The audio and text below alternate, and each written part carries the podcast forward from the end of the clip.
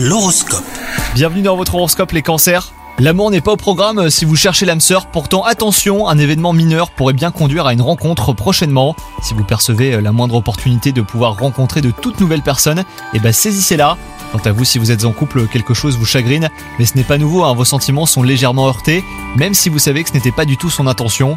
Au travail, c'est une journée plutôt ordinaire qui vous attend, ce qui tombe bien, vous n'êtes pas d'humeur à vous dépasser, vous appréciez le train-train aujourd'hui et certains bons vieux repères qui vous apaisent.